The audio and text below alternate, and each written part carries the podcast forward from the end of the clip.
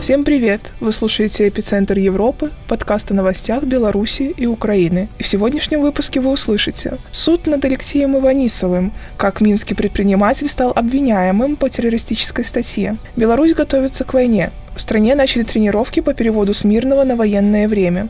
Пытки в тюрьме. Заключенный четвертой стадии онкологии получил 5 лет колонии. Компания «Нет, значит нет». В Гомельской области будут уточнять данные резервистов. Наш дом и еще 60 организаций утвердили помощь белорусским дезертирам. Наш дом работает в Беларуси с декабря 2005 года. Это белорусская общественная правозащитная организация, а сегодня мы занимаемся еще и помощью белорусам и украинцам в Литве, Латвии и Польше. Если вам тоже нужна помощь, найдите адрес нашего офиса на сайте наш дефис дом.инфо. Суд над Алексеем Иванисовым, как минский предприниматель, стал обвиняемым по террористической статье. В Беларуси любой человек может стать террористом, достаточно выступить против Лукашенко. В список лиц, причастных к террористической деятельности, уже включены Ольга Карач, Мария Колесникова, Максим Знак, Павел Латушка, Светлана Тихановская и другие оппозиционные деятели. Там же находятся обвиняемые по делу Автуховича, партизаны рельсовой войны и минчане, проходившие по делу группы «Буслы-Лятять». Среди них Алексей Иванисов, 53-летний минчанин, которому предъявили обвинение в создании организации для осуществления террористической деятельности либо участия в ней и акте терроризма в отношении государственного или общественного деятеля. Что известно об Алексее Иванисове? Алексей родился в Эстонии, но вскоре после его рождения семья вернулась в Минск, где Алексей окончил 8 классов школы номер 80 и поступил в училище номер 40 на электромонтера связи. Политзаключенный всегда хотел быть военным, по примеру дедушки, поэтому после окончания училища поступил в Ленинградское высшее военное училище связи. Оттуда поехал служить в Самбор, город во Львовской области. Но после развала СССР решил вернуться в Беларусь. Здесь его назначили начальником телефонного узла при штабе. Впрочем, карьеру военного Алексей продолжать не стал, занялся бизнесом, организовал фирму, которая занимается гаражными воротами. У Алексея трое сыновей. Старший – медик. У него есть своя семья и ребенок. Средний сын работал вместе с отцом на фирме. Младшему Ильдару 14 лет – за Алексея очень переживает его 76-летняя мать Наталья Леонидовна и сестра Анна, с которой у него прекрасные отношения. Близкий друг семьи рассказывает, Наталья Леонидовна написала сыну 55 писем, а от него получила 119 посланий. Мать и сестра постоянно отправляют ему посылки. Раньше пересылали деньги, но сейчас, когда Алексей оказался в списке террористов, переводы ему запретили. Алексей никогда не интересовался политикой. Он был на присяге военных в 1994 году, когда Лукашенко только вступил в должность. В день выборов 9 августа 2020 года Алексей с матерью были на четырех участках для голосования. На всех выстроились километровые очереди. Люди надели на руки белые браслеты – он никогда такого не видел, поэтому почувствовал подъем, появилась надежда. Поделился с нашим домом знакомый Алексея. Потому он и включился, а 27 сентября 2021 года его задержали. Как из Алексея Иванисова сделали террориста? В день задержания Алексея в квартире и на даче у его матери прошел обыск. Около 16 часов женщину задержали, осудили и посадили на 25 суток. Друг семьи рассказал, что Наталья Леонидовна отбывала наказание на Окрестина в камере номер 15. Вместе с ней сидела Анастасия Крупенич Кондратьева, которую вместе с мужем Сергеем посадили на 112 суток. В камеру периодически подсаживали бездомных женщин с ушами. Не скрывает возмущения близкий друг семьи. С Натальей Леонидовной сидела женщина, у которой в соседней камере находился сын и она очень боялась, что во время переклички услышит фамилию сына. Но этого не произошло.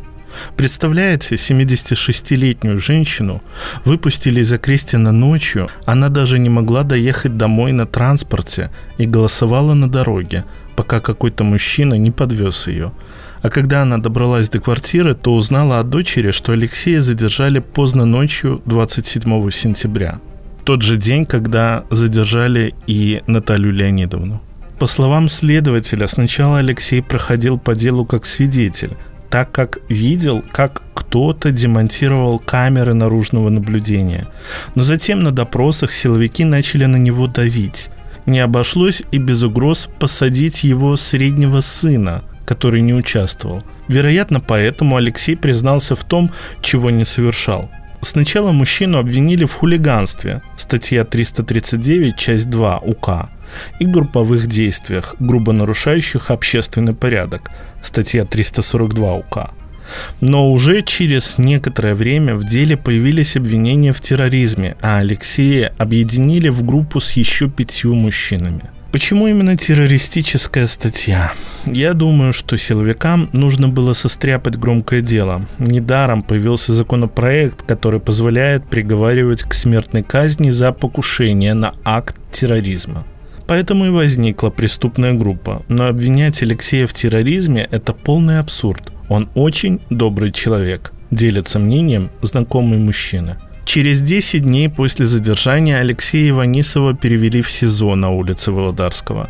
С тех пор он находится в камере, где кроме него еще 23 человека.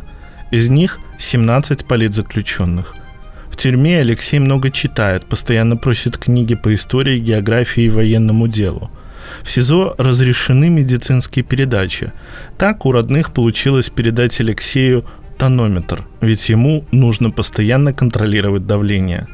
В камере Алексей Иванисов познакомился с художником Олесем Пушкиным, который нарисовал его портрет, журналистом Андреем Почоботом, бывшим полковником юстиции Вячеславом Кандыбой – он восхищается молодыми людьми, которые с ним сидят. Сокамерники постоянно меняются. Приходят новые люди, делятся новостями со свободы. Все очень следят за событиями в Украине. Алексей держится позитивно. Ждет суда, не падает духом, верит, что все обязательно будет хорошо, уточняет близкий друг Алексея. Что известно о суде над Алексеем Иванисовым? Суд над предпринимателем начинается 6 июня. Процесс будет проходить в суде Московского района Минска. Дело будет рассматривать судья Анастасия Попко. В апреле 2022 года она приговорила к 11 годам колонии политзаключенного Алексея Кудасова. В ноябре 2021 отправила в колонию на 5 лет Николая Детка, а в декабре 2021 осудила на 4 года многодетную мать Ольгу Золотарь. Перед началом процесса у сестры Алексея получилось увидеться с ним. Матери же свидания не дали. Вся надежда на то, что она сможет посмотреть на сына в зале суда. Наталье Леонидовне до сих пор не вернули вещи, изъятые во время обыска. Ее неоднократно пытались допрашивать. Правда, она отказалась давать показания, дополнил друг Алексея Иванисова. Завершая разговор с нашим журналистом, знакомый политзаключенного дополнил, что и он, и семья мужчины верят и делают все возможное, чтобы Алексей быстрее оказался на свободе. Мы также надеемся, что Алексей Ванисов вскоре выйдет из тюрьмы и вернется к родным и друзьям. 1 июля политзаключенному исполнится 54 года. Вы можете поддержать его письмами и открытками – Алексею Борисовичу Иванисову, сезон номер один, улица Володарского, дом 2, 220 город Минск. В стране начали тренировки по переводу с мирного на военное время. Нелегитимная власть Беларуси продолжает подготовку к войне. Не так давно мы рассказали о закупке 20 тысяч металлических жетонов. Позже стало известно о продлении сроков проверки боевой готовности войск. Перед этим, 31 мая, военные сняли с хранения старые советские танки и боевые машины. Значит ли это, что Беларусь все-таки втянут в войну в Украине? О том, что в Беларуси снимают с хранения военную технику советских лет, сообщило Министерство обороны Лукашенко 23 мая. Ведомстве рассказали, что в вооруженных силах начался очередной этап проверки сил реагирования. Предполагалось, что силовики будут проверять вооружение, военную специальную технику, которые хранятся в воинских частях боевого, тылового и технического обеспечения. Военные обкатывали технику на разных расстояниях, чтобы определить состояние машин и готовность к выполнению задач по предназначению.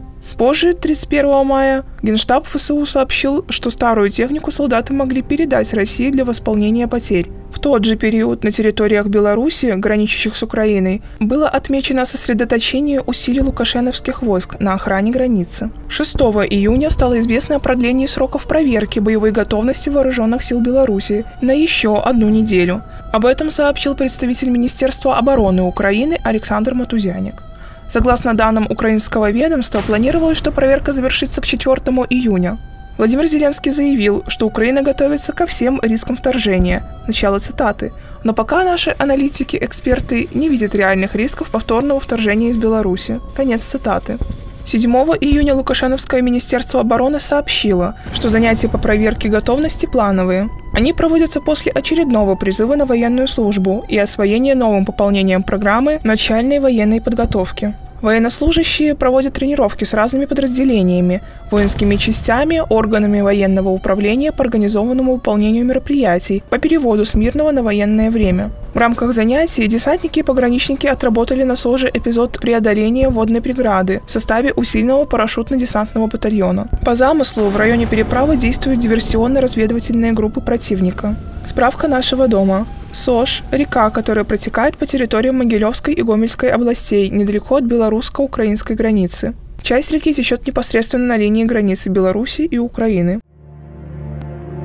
Отметим, что в Гомельской и Брестской областях введен запрет на посещение лесов. По состоянию на 7 июня в пяти районах Брестской области и двух районах Гомельской области, которые граничат с Украиной, посещение лесов ограничено. В трех районах Гомельской области заходить в лес вовсе запрещено. Как говорят в Министерстве лесного хозяйства, ограничения вводятся в случае высокого класса пожарной опасности и снимаются при стабилизации обстановки.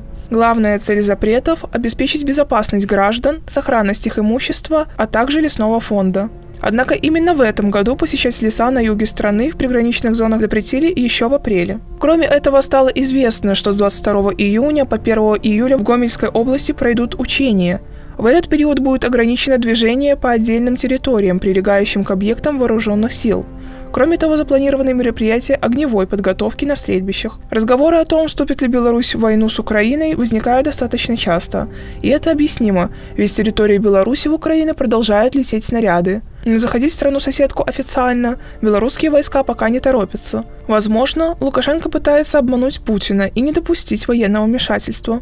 Диктатор понимает, что белорусы против этого, и наша компания «нет значит нет» тому доказательство. Мы надеемся, что в случае приказа наступать, белорусские военнослужащие откажутся убивать украинских солдат и выберут сдачу в плен или дезертирство. Пытки в тюрьме. Заключенный с четвертой стадии онкологии получил 5 лет колонии – Режим продолжает издеваться над белорусами, не обращая внимания ни на возраст, ни на состояние здоровья. Павел Кучинский из Молодечно был задержан 26 января 2022 года. На тот момент у парня уже был диагноз лимфома Ходжкина, но его не отпустили даже под подписку о невыезде. 7 июня Павла судили за оскорбление Лукашенко, силовиков и должностных лиц – его приговорили к пяти годам заключения. Павлу Кучинскому 27 лет. Он из многодетной семьи. Закончил факультет радиотехники и нанотехнологий БГУИР. Затем работал в родном городе Молодечно. Позже перешел в Минск на предприятие «Интеграл». Некоторое время Павел служил в армии на границе с Украиной. Последние два года парень постоянно жил в Молодечно и помогал присматривать за братом-инвалидом. После службы в армии в 2020 году у Павла начала болеть спина. Постоянно беспокоило здоровье. Он начал ходить по обследованиям, но точный диагноз ему поставили не сразу а только в марте 2021 года. Это сильно повлияло на настроение парня. Ему не хотелось ничего делать, он даже не выходил из дома. Потом научился жить с лимфомой, стал встречаться с родными и друзьями, старался не показывать, что он чувствует – Павел проходил химиотерапию, и его иммунитет был ослабленным. Осенью 2021 года Павла впервые пригласили на разговор в милицию. О чем именно была беседа, неизвестно, ведь Павел подписал документы неразглашения. У родственницы, с которой он жил, забрали ноутбук. Ехать за границу Павел не решился, так как проходил лечение. После этого случая парень старался не появляться дома. Всего через два месяца, 26 января 2022 года, Павел впервые за долгое время приехал к матери, предложил подвести ее на работу, а сестру Яну в колледж, но не успел. В двери постучали. Это были силовики, которые показали постановление на обыск. Они просмотрели телефоны всей семьи, обыскали квартиру, а затем забрали Павла, сказав, что увозят всего на три часа. Но он не вернулся и спустя 7 часов. Обеспокоенные родные позвонили в милицию и выяснили, что Павел задержан на три дня до выяснения обстоятельств. Но и спустя три дня парень не вышел. Ему предъявили обвинение по уголовному делу. Согласно обвинению, Павел Кучинский 30 мая 2021 года разместил в телеграм-чате негативный комментарий в адрес Лукашенко – тот же день в этом же чате он скорбил представительницу власти, судью Молодеченского района Ину Кахановскую. Далее, 2 июня 2021 года, согласно обвинению, Павел публично оскорбил и унизил начальника РОВД Молодеченского района Вадима Пригару. Цитата «причинил ему моральные страдания, унизил авторитет сотрудника милиции». Кроме этого, парня обвинили в угрозах в адрес Пригары и Кахановской, а также в оскорблениях помощника командира взвода ППС Молодеченского района Геннадия Филистовича и заместителя начальника ГУБОП Бедункевича. Всего обвинение нашло более 10 эпизодов оскорбления силовиков и чиновников с июля по октябрь 2021 года. С января 2022 года Павел находился в следственной тюрьме в Жодино. Родственники пытались добиться того, чтобы ему разрешили продолжение лечения. Однако следователь по делу заявила, что документов его болезни нет, а значит он должен сидеть в тюрьме. Дедушка Павла писал заявление в администрацию Лукашенко, в прокуратуру, прикладывал документы из медицинской карты парня, но получил отказ по причине того, что политзаключенный может сбежать. Между тем, здоровье Павла продолжало ухудшаться за решеткой. В феврале 2022 парень переболел коронавирусом. В марте ему сделали КТ, и результаты показали, что опухоль увеличилась. Появилось новое кистообразование – а также воспаление легкого. Кроме того, врачи отметили, что шансы парня на ремиссию уменьшаются. Справку следователь не приняла, заявив, что она поддельная, а Павел выглядит хорошо и не жалуется на здоровье. А родные просто пытаются затянуть процесс. За время заключения Павла всего один раз возили на химиотерапию. Суд состоялся 7 июня. На нем Павел признал свою вину в полном объеме, но его приговорили к пяти годам заключения. Также Павла обязали выплатить материальную компенсацию морального вреда Вадиму Пригаре – 1500 рублей и Геннадию Филистовичу – 1000 рублей. Молодой человек хочет подавать апелляцию, хоть и понимает, что это бесполезно. больше всего приговор поразил дедушку политзаключенного, который теперь боится, что может не дожить до освобождения внука. Удерживать за решеткой человека с четвертой стадии онкологии, не оказывая ему медицинскую помощь в полном объеме, это пытки и нарушение прав человека. К сожалению, Павел такой не один. Большинство заключенных в Беларуси не оказывают медпомощь. Шансов получить нужное обследование или лекарство у политузников просто нет. Лукашенко таким образом убивает людей, и это длится уже почти два года. Компания «Нет, значит нет» в Комельской области будут уточнять данные резервистов. Угроза нанесения ударов со стороны Беларуси все еще остается, а тем временем Лукашенко продолжает готовиться к войне. 6 июня спикер Минобороны Украины Александр Матузяник сообщил, что военные комиссары Гомельской области будут уточнять данные резервистов. Это будет происходить с 22 июня по 16 июля. Так как проверка затронет только Гомельскую область, есть основания полагать, что это связано с войной в Украине. На границе с Украиной ведутся активные учения. Мы уже рассказывали, что десантники и пограничники отработали на СОЖе эпизод преодоления водной преграды в составе усиленного парашютно-десантного батальона. 8 июня Министерство обороны сообщило, что усиленный десантно-штурмовой батальон 38-й отдельной десантно-штурмовой бригады в рамках занятий по боевой подготовке отработал вопрос преодоления водной преграды реки Припять. Справка нашего дома. Припять – река, которая протекает по территории Брестской и Гомельской областей Беларуси, а также по территории Волынской, Ровенской и Киевской областей Украины.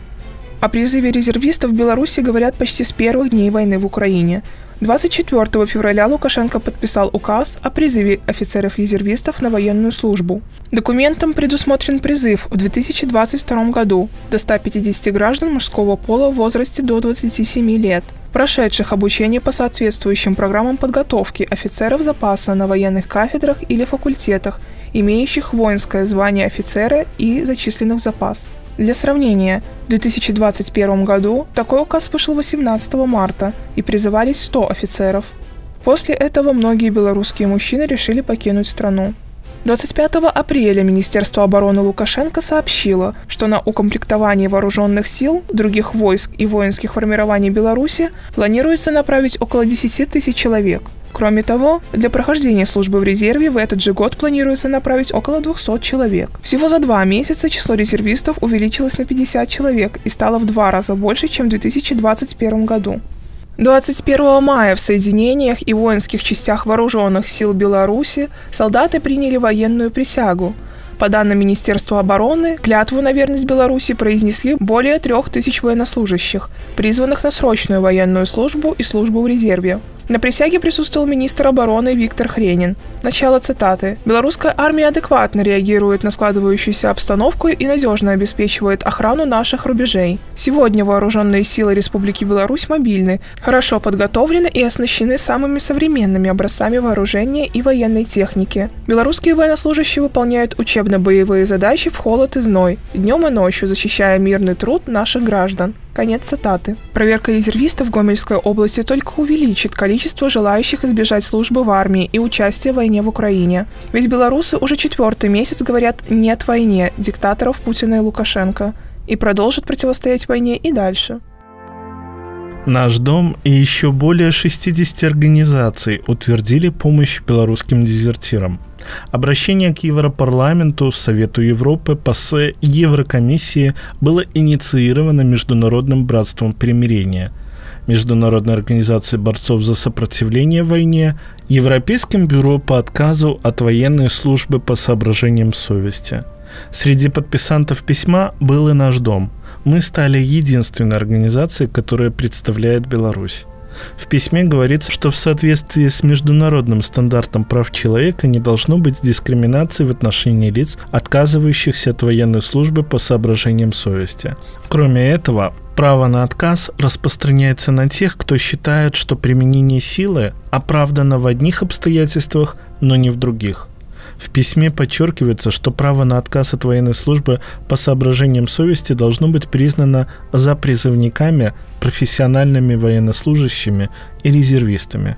Обратившиеся отмечают, что правовые рамки отказа от военной службы по соображениям совести как в России и Беларуси, так и в Украине не соответствуют международным и региональным стандартам в области прав человека – в связи с этим Совет по правам человека призвал государство рассмотреть возможность предоставления убежища тем лицам, которые отказались от военной службы по соображениям совести, которые имеют вполне обоснованные опасения преследований в стране происхождения в связи с их отказом от военной службы, когда нет положения или нет адекватного положения об отказе от военной службы по соображениям совести. Для них будет действовать статья 9 квалификационной директивы Европейского Союза, которая предусматривает защиту по беженскому праву для тех, кому грозит преследование преследования или наказания за отказ от участия в конфликте, противоречащему целям и принципам Организации Объединенных Наций.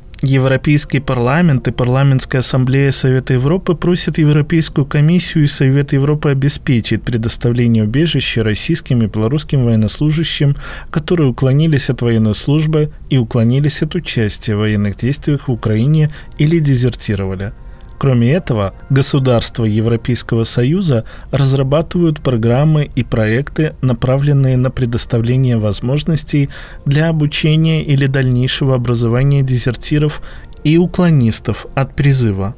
Мы рады, что Европейский Союз получил информацию о том, что в Беларуси есть солдаты, которые не желают убивать украинцев, просто потому, что так хотят Путин или Лукашенко – мы рады, что одна из целей нашей кампании «Нет, значит нет» о защите дезертиров и уклонистов от призыва достигнута. Теперь у таких молодых людей будет право на защиту в странах Европы или дальнейшую жизнь без страха перед тюрьмой или даже смертной казнью. На сегодня все. Если вам нужна помощь, найдите адрес нашего офиса на сайте наш дефис дом info. А если вам нравятся наши подкасты, подпишитесь бесплатно на iTunes, Spotify, Google Podcasts, Deezer или на сайте беларусь.фм. Услышимся на следующей неделе.